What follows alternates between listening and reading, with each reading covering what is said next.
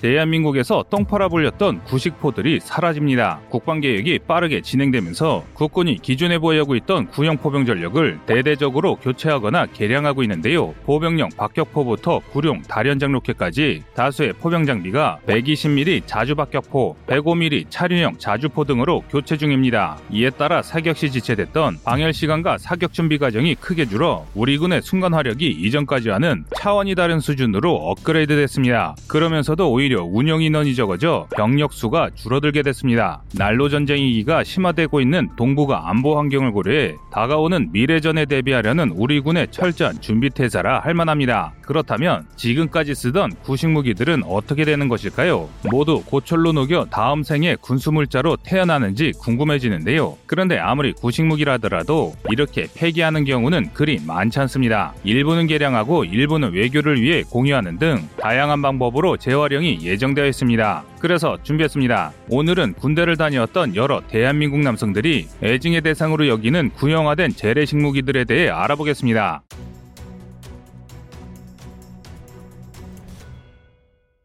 지난 11월 12일 필리핀 현지 언론에서 필리핀군의 대표단이 한국산 무기를 공여받고자 한국에 방문했다는 소식을 전했습니다. 해당 대표단은 K136A1 구룡 다연장포를 시찰했는데요. 필리핀은 총 24문의 구룡 다연장 로켓을 공여받을 예정입니다. 우리 군이 필리핀에 무기를 공여하는 이유는 저가형 유도 로켓을 개발해 구룡의 성능을 개량하던 사업이 실패함에 따라 유지비만 잡아먹는 신세로 전락한 구룡 다연장 로켓을 우방인 필리핀에 공여하고 그 자리에 천무 다연장 로켓을 배치하기 위해서인데요. 구룡 다연장 로켓은 130mm, 131mm 로켓탄을 사용하는 우리 군의 군단급 포병 전력이었습니다. 일시에 36발의 130mm 로켓을 적에게 퍼부어 화력으로 적을 압도할 수 있던 무기체계였는데요. 하지만 급격히 현대화되는 우리 군이 사용하기에는 화력과 정확도가 크게 떨어질 뿐만 아니라 사거리 역시 K9 기본형에도 못 미치는 36km에 불과해 더 이상 국군의 군단급 전력으로 사용할 수 없다. 없다는 평가가 많았습니다. 그래서 장기적으로 구룡 다연장 로켓 전량을 천무로 교체할 예정인데요. 천무 다연장 로켓은 12발의 230mm 로켓을 발사할 수 있는 MLRS 플랫폼으로 개발됐습니다. 총 200에서 30문 정도가 생산될 이 다연장 로켓 발사대는 구룡이 기존에 사용하던 130mm 탄은 물론 230mm 무유도 로켓, 239mm 유도 로켓, 한국형 전술지대지 미사일 KTSSM, KTSSM2를 운영할 수 있는데요. 무유도부터 단거리 탄 탄도미사일까지 다양한 탄약을 운용할 수 있어 구룡에 비해 훨씬 다양한 전장에서 활약할 수 있습니다. 이로 인해 포병 전력의 경우 군의 체질을 뼈대부터 바꾸는 대사업을 추진 중입니다. 앞서 말씀드린 구룡 다연장 로켓 같은 군단급 포병 전력부터 보병이 사용하는 60mm 박격포까지 대대적인 개편이 진행되고 있는데요. 105mm 견인포는 전방사단 포병대대에서 주력화기로 사용하고 있는 무기입니다. 우리나라에서는 한국전쟁 시기 M3 견인포를 처음으로 인수해서 사용했고 이후에는 M2, M101 견인포를 인수받아 사용했는데요. M2, M101 견인곡사포는 사거리 11km에 사격 속도가 지속 사격 시 분당 3발, 최대 속도로 사격 시 분당 10발을 사격할 수 있습니다. 또한 미군에서 공유받은 많은 양의 탄약이 남아 있고 가격 대비 성능이 나쁘지 않아 아직까지 현역으로 사용 중에 있습니다. 하지만 똥퍼런 말을 들을 정도로 아주 불편한데요. 방열하는데 많은 시간이 소요되고 한 개 포반에 8명이 필요합니다. 그래서 일단 방열한 뒤 사격하다가 적의 반격이 쏟아지면 전부 죽거나 도망쳐야 한다는 자조적인 평가를 받는 전력이었습니다. 이는 4에서 5명만 있으면 운영 가능한 K55, K9 같은 국산 자주포에 비하면 굉장히 수준이 낮은 전력입니다. 그래서 국군은 이 문제를 해결하기 위해 새로운 무기를 내놨습니다. 노후화된 화포들을 대체하기 위해 최신형 120mm 자주박격포, 105mm 차륜형 자주포를 개발했는데요. 120mm 자주박격포는 S&T 중공업에서 개발한 신형 박격포를 K200A1 장갑차에 탑재해서 만든 장비로 하나 디펜스와 S&T 중공업이 합작해서 만든 자주박격포입니다. 이로 인해 기존의 4.2인치 대비 사거리와 화력이 크게 상승했는데요. 기존의 4.2인치 박격포 사거리인 5.6km에서 11km로 약 2.3배 정도 증가했습니다. 또한 반자동 장전 방식과 자동화 사격 통제 장치를 장착해 장전 속도와 정확도를 획기적으로 업그레이드했습니다. 게다가 방열이 필요 없이 장갑차 내부에서도 360도 회전이 가능하므로 즉각적인 반응이 가능합니다. 심지어 이에 더해 운영 인원도 4명으로 줄어 기존 박격포 중대 운영 인원인 32명에서 75%인 24명으로 운영이 가능해졌습니다. 그야말로 미래전에 딱 알맞은 무기라 할 수 있는데요. 그러나 이 120mm 자주박격포는 수백만 발의 재고가 쌓여 있는 105mm 포탄을 사용할 수 없습니다. 그래서 개발한 것이 K105A1 차륜형 자주포인데요. K105A1은 기존 105mm 견인곡사포를 차량 탑재형 자주포로 개조한 것으로 차체에 달려 있는 지지대를 통해 차량을 지면에 고정할 수 있고 사격 제원을 입력하면 자동으로 방열되므로 방열 시간이 5에서 70초로 기존에 10분 정도 소요되던 방열 속도를 획기적으로 줄였습니다. 운전병 기관총 사수를 제외하면 3명으로도 운용이 가능합니다. 또한 자동 사격 통제 장치 및 위치 확인 장비를 탑재해서 즉각적인 임무 수행이 가능한 게 장점인데요.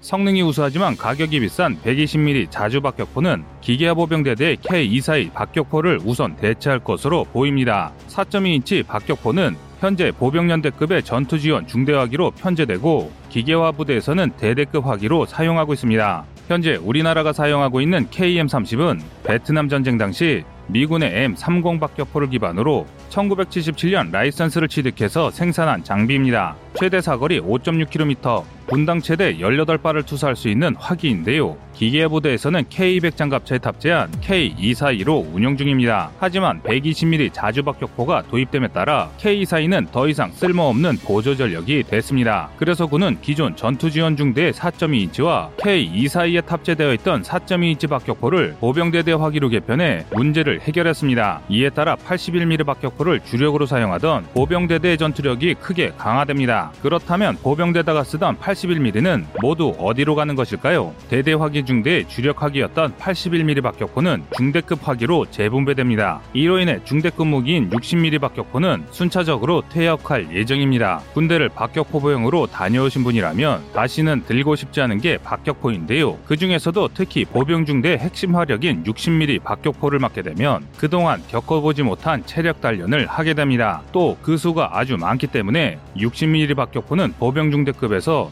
뽑기운이 실패하는 사람이 맞는 보직이라고 불릴 정도로 극한의 고통을 선사하는 보직이었습니다. 또한 박격포병은 극한의 체력 단련으로 근육이 생기는 놀라운 부작용도 발생하는데요. 이렇게 힘든 보직이지만 그럼에도 불구하고 한국은 1949년에 주한미군이 철수하면서 남겨놓은 박격포를 인수하면서 우리 보병의 주력하기로 자리매김했습니다. 그래도 너무 구식이다 보니 성능이 많이 부족했는데요. 그래서 대대적인 군 현대화 사업인 번개 사업을 통해 M19를 모방해서 만든 KM19를 개발했습니다. 이후 이를 바탕으로 축적한 노하우를 활용해 독자 생산한 박격포인 KM181을 개발해 사용 중인데요. KM181은 1984년 국방과학연구소가 개발해 1986년부터 배치를 시작했습니다. 사거리는 약 3.5km에 달하며 분당 유효 사격 18발, 최대 30발을 사격할 수 있습니다. 기존 사거리가 1.8km에 불과했던 KM19에 비해 비약적인 성능 향상으로 우리 보병중대 화력이 크게 향상되는 계기가 됐습니다. 또 기존 60mm 박격포에 비해 경량화되면서 기존 40kg이던 무게에서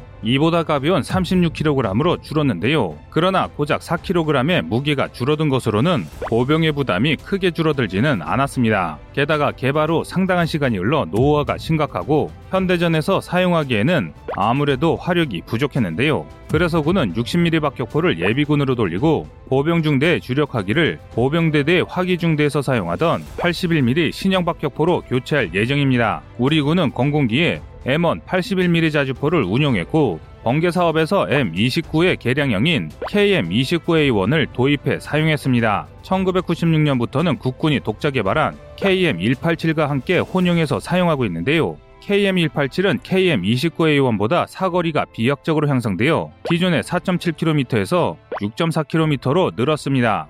이는 지금의 4.2인치 박격포보다 사거리가 증대되어 더 넓은 지역의 분당 최대 30발의 사격 속도로 지속적인 화력 운용이 가능한 박격포입니다. 그러나 이 역시 노후화가 상당하고 중대급 화기로 사용하기에는 너무 무겁다는 지적이 쏟아졌는데요. 그래서 그 대안으로 개발한 것이 신형 81mm 박격포입니다. 이 박격포에는 전자관측기를 탑재해 방열 속도를 높이고 신소재를 사용해 무게를 20%가량 감량했습니다. 또한 이 신형 박격포는 차량에 탑재되어 운영될 예정인데요. 그래서 이 신형 81mm 박격포가 우리 보병중대 60mm 박격포를 대체하면 국군 보병부대 화력이 단숨에 2배 이상 향상될 것이라는 것이 전문가들의 분석입니다. 이렇게 되면 기존 60mm는 현역에서 물러나 예비군 치장하기가 되거나 일부 부대에서만 사용하게 됩니다. 이렇게 보병 부대에 지원하기가 강화됨에 따라 보병 여단 이상에 편지되어 있는 포병 부대들의 편제도 크게 개편되는데요. 이번에 새로 도입된 105mm 차륜형 자주포는 기존 보병연대에 있던 전투지원중대에 포병대가 신설되어 보병연대에 주력하기로서 임무를 수행할 예정입니다. 그리고 105mm 견인포 개량으로 인해 비게 된 포병대대에는 K55A1으로 대체되어 포병여단 내 화력이 크게 증가됩니다. 이 모든 사업이 완료되면 국군 포병은 전부대가 차량화를 완비한 기계화 포병으로 진화하게 되는데요. 이를 통해 우리 포병들은 기존 작전구역보다 더 넓은 작전구역의 임무를 수행하게 됩니다. 이는 결과적으로 운영 인원을 감축하면서도 포병 사단의 작전 반경과 전투력이 크게 늘어나게 됩니다. 그 결과 우리 군은 개별 단위 전력이 크게 향상되어 병력 감축에도 불구하고 오히려 전력이 향상되는 효과를 가져올 수 있게 됩니다. 그동안 우리 육군 장병들과 수십 년 동안 군상을 함께했던 여러 구식 포병화기들이 현다되면서 앞으로는 더 막강한 화력을 지원하게 됐습니다. 현재 우리 국군은 꾸준히 또 쉼없이 변화하고 있습니다. 최신 무기만 수출하면서 자국 장병들에게는 쓰지 못할 폐물을 넘겨준다는 비난을 듣던 우리 한국 육군은 이제 더 이상 없습니다. 여러분의 생각은 어떠신가요? 시청자님의 의견을 댓글로 남겨주시기 바랍니다. 여러분의 좋은 의견이 좋은 영상을 만드는데 많은 힘이 됩니다. 이상 꺼리투브였습니다.